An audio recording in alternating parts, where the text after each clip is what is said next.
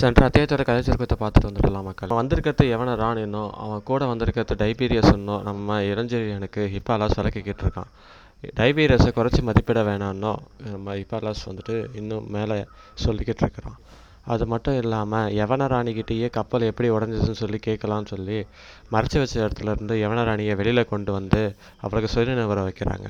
அவளுக்கு சுயநினைவு வந்ததுக்கப்புறம் ஹிப்பாலாஸ் நம்ம படைத்தவர்களோட கட்டளையை ஏற்க மறுக்கிறான்.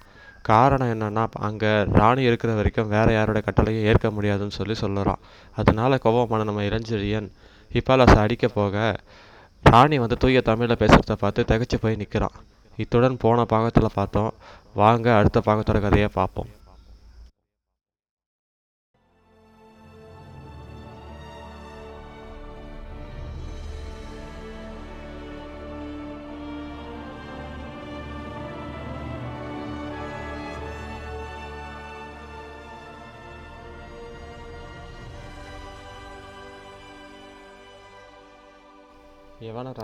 அத்தியாயம் ஆறு வனப்பு சிரிப்பு உச்சரிப்பு.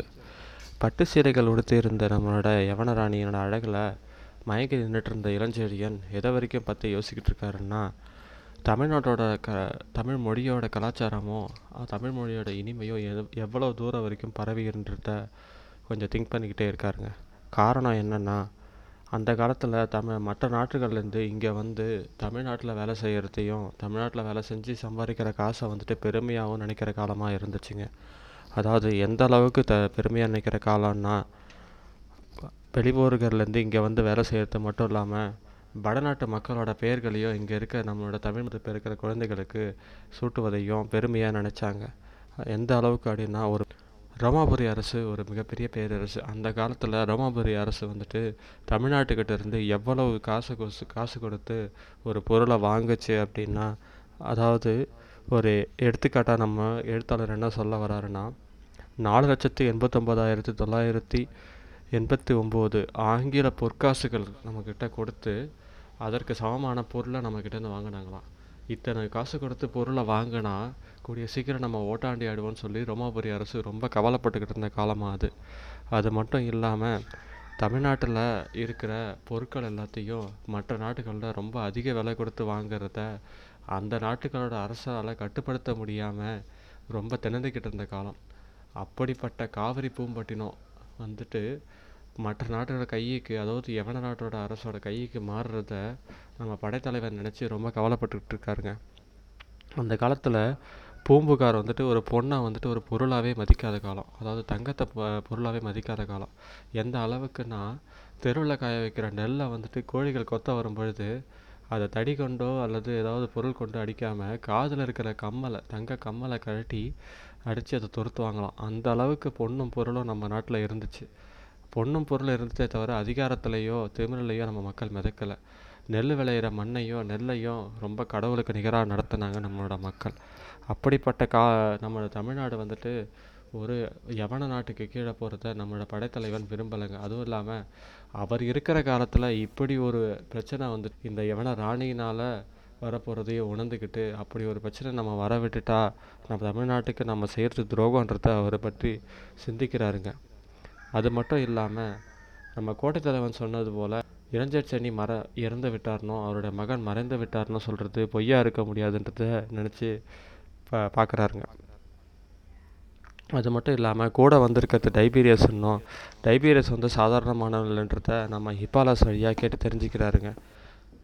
ஹிப்பாலாஸ் சொன்னதை ம போல் மீதி என்ன நடக்க நடந்துச்சு என்னென்ன பிரச்சனைகள்லாம் வரப்போகுதுன்றத நம்ம யவனராணி கிட்ட இருந்து கேட்டு தெரிஞ்சுக்கலாம்னு சொல்லி யவனராணியை திரும்ப பார்க்குறாருங்க அப்போ யவனராணி ரொம்ப சிரிச்சுக்கிட்டு நின்றுட்டு இருக்காருங்க அவங்களோட கண்களில் வந்து படுற ஒளி வந்துட்டு அந்த ரூமில் இருக்க வெளி விளக்கோட வெளிச்சத்தை விட ரொம்ப அதிகமாக பவராக இருக்குதுன்னு சொல்லி நம்ம இளஞ்செழியன் நினைக்கிறாருங்க. அப்படி நினச்சிட்டு இருக்கும்போது யவனராணி பேச ஆரம்பிக்கிறாங்க. என்ன படைத்தலைவரே யோசனை பலமாக இருக்கிறது. அந்த வார்த்தைகளில் தூய தமிழில் பேசப்பட்டாலும் ஆனால் நம்ம யவனராணி வெளியூர்லேருந்து வந்ததுனால அந்த உச்சரிப்பு வந்து தெளிவாக இல்லை. அதனால் கொஞ்சம் புரிஞ்சுக்கிட்ட நம்ம இளஞ்செழியன் திரும்ப இந்த உலகத்துக்கு வந்துட்டு திரும்ப பேச ஆரம்பிக்கிறாரு. படைத்தலைவனா? நான் எப்படி படைத்தலைவன் என்பது உங்களுக்கு தெரியும் அப்படின்னு சொல்லி கோபமாக கேட்குறாருங்க. திரும்ப சிரிச்சிட்ட நம்ம யவனராணி படைத்தலைவனா? ஹிப்பாலாஸ் உங்களை அப்படித்தானே அழைத்தான்? சற்று முன்பாக கோட்டை தலைவனும் தங்களை அப்படித்தானே அழைத்துவிட்டு போனான். கோட்டை தலைவனா? கோட்டை தலைவன் அழைத்தது உங்களுக்கு எப்படி தெரியும்? ஏன் தெரியாது? எனக்கு தான் தமிழ்மொழி தெரியுமே. அதற்காக சொல்லவில்லை. அப்பொழுது நீங்கள் மயக்கத்தில் தானே இருந்தீர்கள்? மயக்கத்தில் தான் இருந்தேன். ஆனால் நீங்கள் பேசிய வார்த்தைகள் என் காதில் விழுந்தன. முழு மயக்கமில்லை. பாதி சுயநினைவுடன் தான் இருந்தேன். பிறகு ஏன் வாயை திறந்து பேசவில்லை? ஆம் நான் பேசியிருக்கலாம். ஆனால் பேச இஷ்டப்படவில்லை. நான் பேசியிருந்தால் இப்பொழுது நீங்கள் உயிருடன் என் முன்னாடி நின்று பேசிக்கிட்டு இருக்க மாட்டீங்க அப்படின்ட்டு யவனராணி சொல்கிறாங்க இதை கேட்ட இளஞ்செழியன் பெருசாகவே சிரிச்சிட்டு நீங்கள் இன்னும் இளஞ்செழியனை சரியாக புரிந்து கொள்ளவில்லை. வந்த யவனவேர்கள் நாலு பேர்கள். அவர்களுக்கு நடந்தது என்பதை நீங்கள் கவனித்தீர்களா? பார்த்தேன் த பார்த்தேன் படைத்தலைவரே பார்க்கவில்லை என்றாலும் காதால் கேட்டேன். வந்த வீரர்களை நீங்கள் மிரட்டியும் பயமுறுத்தியும் இங்கிருந்து துரத்தி விட்டீர்கள் ஆனால் ஒன்று மட்டும் நிச்சயம். நான் அப்பொழுது வாய் திறந்து பேசியிருந்தால் அடுத்த வினாடி யவன யவன வீரர்கள் கோட்டை தலைவனையோ மற்றவர்களை பற்றி கவலைப்பட்டிருக்க மாட்டார்கள். அவர்கள் கையில் இருந்த வேல்கள் உங்கள் மீது பாய்ந்திருக்கும். உங்கள் உடலை சின்னாபின்னப்படுத்தி இருக்கும் அப்படி உங்கள் உடலை சின்னாபின்னைப்படுத்த நான் விரும்பவில்லை. இப்படி பேசிக்கிட்டே நம்ம பக்கத்தில் வந்த யவனராணி இளஞ்சீரன் மீது தோள்களின் மீது அவங்களோட கையை வச்சுக்கிட்டு அவங்களோட முகத்தோட முகத்தை வச்சுக்கிட்டு அவங்களோட கண்களோட கண்ணோட உருவாட விடுறாங்க. இதை பார்த்துட்டு கொஞ்சம் நேரம் கழித்து நம்ம யவனராணி என்ன சொல்ல வராங்கன்னா உங்கள் உடலை சின்னாபின்னப்படுத்த என் உள்ளம் இடம் தரவில்லை. அது மட்டுமில்லை ஏனென்பது எனக்கும் தெரியவில்லை. உம்மையும் எம்மையும் மீறிய சக்தியால் நாம் பிணைக்கப்பட்டிருக்கிறோம். நம்மை பிணைத்திருப்பது விதி. அதிலிருந்து நானோ நீங்களோ கழன்று கொண்டு சென்றுவிட முடியாது. அப்படின்னு யவனராணி சொல்கிறாங்க இதை கேட்ட இளஞ்செழியன் விதி என்ற வார்த்தையை கேட்டதுக்கப்புறம் திரும்ப இந்த உலகத்துக்கு வந்துட்டு திரும்ப பேச ஆரம்பிக்கிறார். விதி. ஹிப்பாலா சொல்லறிய அதே விதி. அப்படின்னு சொல்லிட்டு யவனராணி தன் மீது வைத்திருந்த கையை அகற்றி விட்டு அங்கேருந்து கொஞ்சம் எட்ட போகிறாருங்க எட்ட போயிட்டு திரும்ப பேச ஆரம்பிக்கிறார். ஆம் விதியை நீங்கள் நம்புகிறீங்களா சந்தேகத்துக்கு இடமே இல்லை. நான் அந்த விதியை நம்பவே இல்லை. நம்பவில்லையா? அடியோடு நம்பவில்லை. எப்படி நீங்கள் நம்பவில்லை? ஆதாரம் இருக்குதான்னு சொல்லி நம்ம இளஞ்செழியன் கேட்குறாருங்க. ஆதாரம் இல்லையே இல்லை. அதனால தான் நான் நம்பலை. அதற்கு ராணி சொல்கிறாருங்க நான் சொல்கிறத கேளுங்க. ஆதாரங்கள் நிறைய இருக்குது நான் சொல்கிறத கேளுங்க மறுபடியும். கடலோரம் நான் எதுக்கு வந்து இங்கே விழணும்? நான் வந்து இங்கே விழுந்த உடனே எதுக்கு உங்கள் நாட்டு ராஜா இறக்கணும்? அவருடைய ம இளவரசன் மகன் எதுக்கு இந்த இருக்கிற இடம் தெரியாமல் மறைஞ்சு போகணும்? அது மட்டும் இல்லாமல் நான் இறந்து விட்டு தான் நினச்சிக்கிட்டு இருக்க டைபீரியஸ் எப்படி என்னை தேடி இங்கே வரணும்? ஆமாம் அவர் நான் நட இறந்துட்டதாக தான் நினச்சிக்கிட்டு இருக்காரு அப்படின்னு சொல்லி யவனராணி சொல்கிறாங்க அப்படிப்பட்ட விதியிலிருந்து நீங்களும் நானும் தப்பிப்பது முடியவே முடியாது. எப்படி நம்ம பிரிஞ்சு போனாலும் மீண்டும் நம்ம அந்த விதியே நம்மளை சேர்த்து வச்சிரும் சொல்லி யவனராணி ஏதோ கனவுலகத்துல இருந்து பேசுகிறவங்க போல் பேசிக்கிட்டு இருக்காங்க. விதியை கொஞ்சம் கூட நம்பாத நம்மளோட இளஞ்செழியனுக்கு கூட அப்போ விதியை நம்பணும்னு சொல்லி ஒரு எண்ணம் வந்துட்டு அவரோட மனசில் தோணுதுங்க.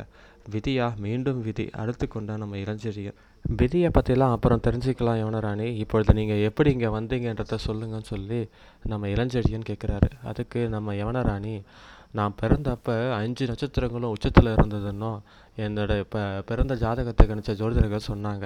அது மட்டும் இல்லை அஞ்சு நட்சத்திரங்களும் உச்சத்தில் இருக்கிறவங்க அரச பீடத்தில் அமருவாங்கன்னு சொன்னாங்க. ஆனால் எங்கள் ஊர் அரச பீடத்தில் என்னால் அமர முடியாது. காரணம் என்னென்னா எனக்கு மூத்த சகோதரர்கள் மூன்று பேர் இருக்கிறாங்க. நான் தான் எங்கள் வீட்டில் கடைசி பொண்ணு.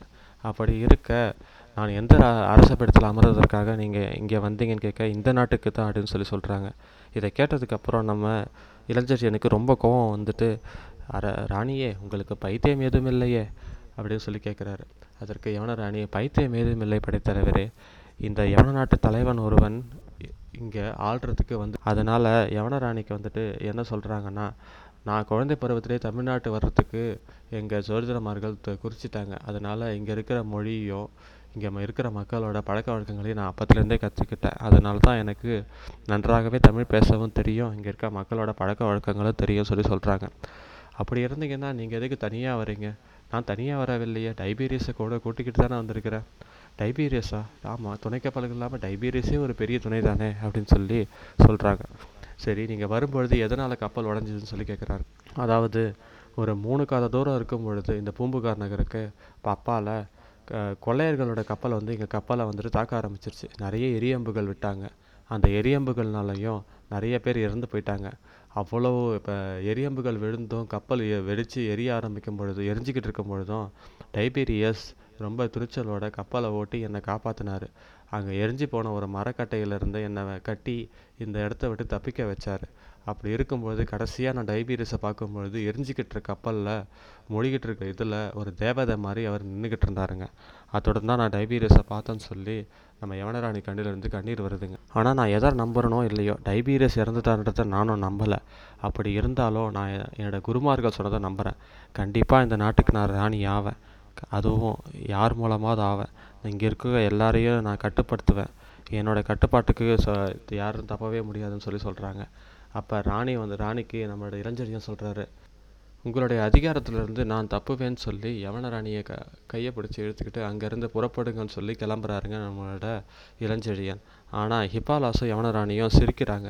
அவங்க சிரிக்கிறதுக்கான காரணம் தெரியாமல் ரொம்ப கோவப்பட்ட நம்ம இளஞ்செழியன் என்ன காரணம்? எதற்காக சிரிக்கிறீங்க? அப்படின்னு சொல்லி கேட்குறாங்க அப்பொழுது தான் நம்ம சுற்றி இருக்கிற சத்தம்லாம் நம்ம படைத்தலைன்னு கேட்க ஆரம்பிக்குது. ஆமாங்க குதிரைகளோட காலடி சத்தம் கேட்குது வீரர்கள் வர காலடி சத்தம் கேட்குது அப்போ ஹிப்பாலாஸ் வந்துட்டு சொல்கிறான் கோட்டை தலைவன் சொல்லிட்டு போனது பொய் இல்லை படைத்தலைவரே. அவன் நாளை காலையில் வந்தால் முற்றுகையிடுவன் சொன்னான். அது அதுதான் பொய். ஆனால் முற்றுகையிடுறதுக்கு படை வீரர்கள் கூட இப்போ வந்துட்டான் யவனராணி உயிரோடு இருக்கிறதுன்னு அவங்களுக்கு தெரிஞ்சதுக்கப்புறம் அவங்க எப்படி சும்மா இருப்பாங்க அப்படின்னு சொல்லி நம்ம ஹிபாலா சொல்கிற சொல்கிறாங்க நிறைய வீரர்கள் படிக்கட்டில் ஏறி வர சத்தம் கேட்ட நம்ம இளஞ்செழியன் நம்ம கொஞ்சம் ஏமாந்து போயிட்டோம். இந்த ராணியோட அழகில் மயங்கி இங்கேயே பேசிக்கிட்டு நின்றுட்டு இருந்துட்டோம்.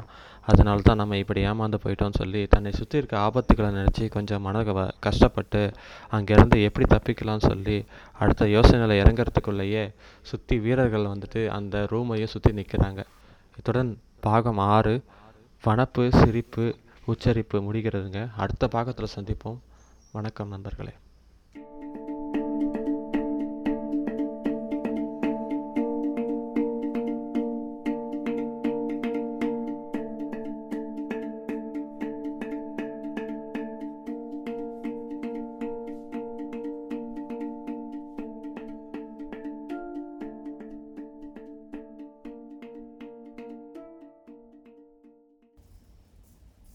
கோட்டையை முற்றுகையிட்ட வீரர்களிடமிருந்து நம்ம யவனராணி ஹிபாலாஸ் மற்றும் இளஞ்செழியன் தப்பிச்சாங்களான்றத நம்ம அடுத்த பாகத்தில் பார்க்கலாங்க. நன்றி.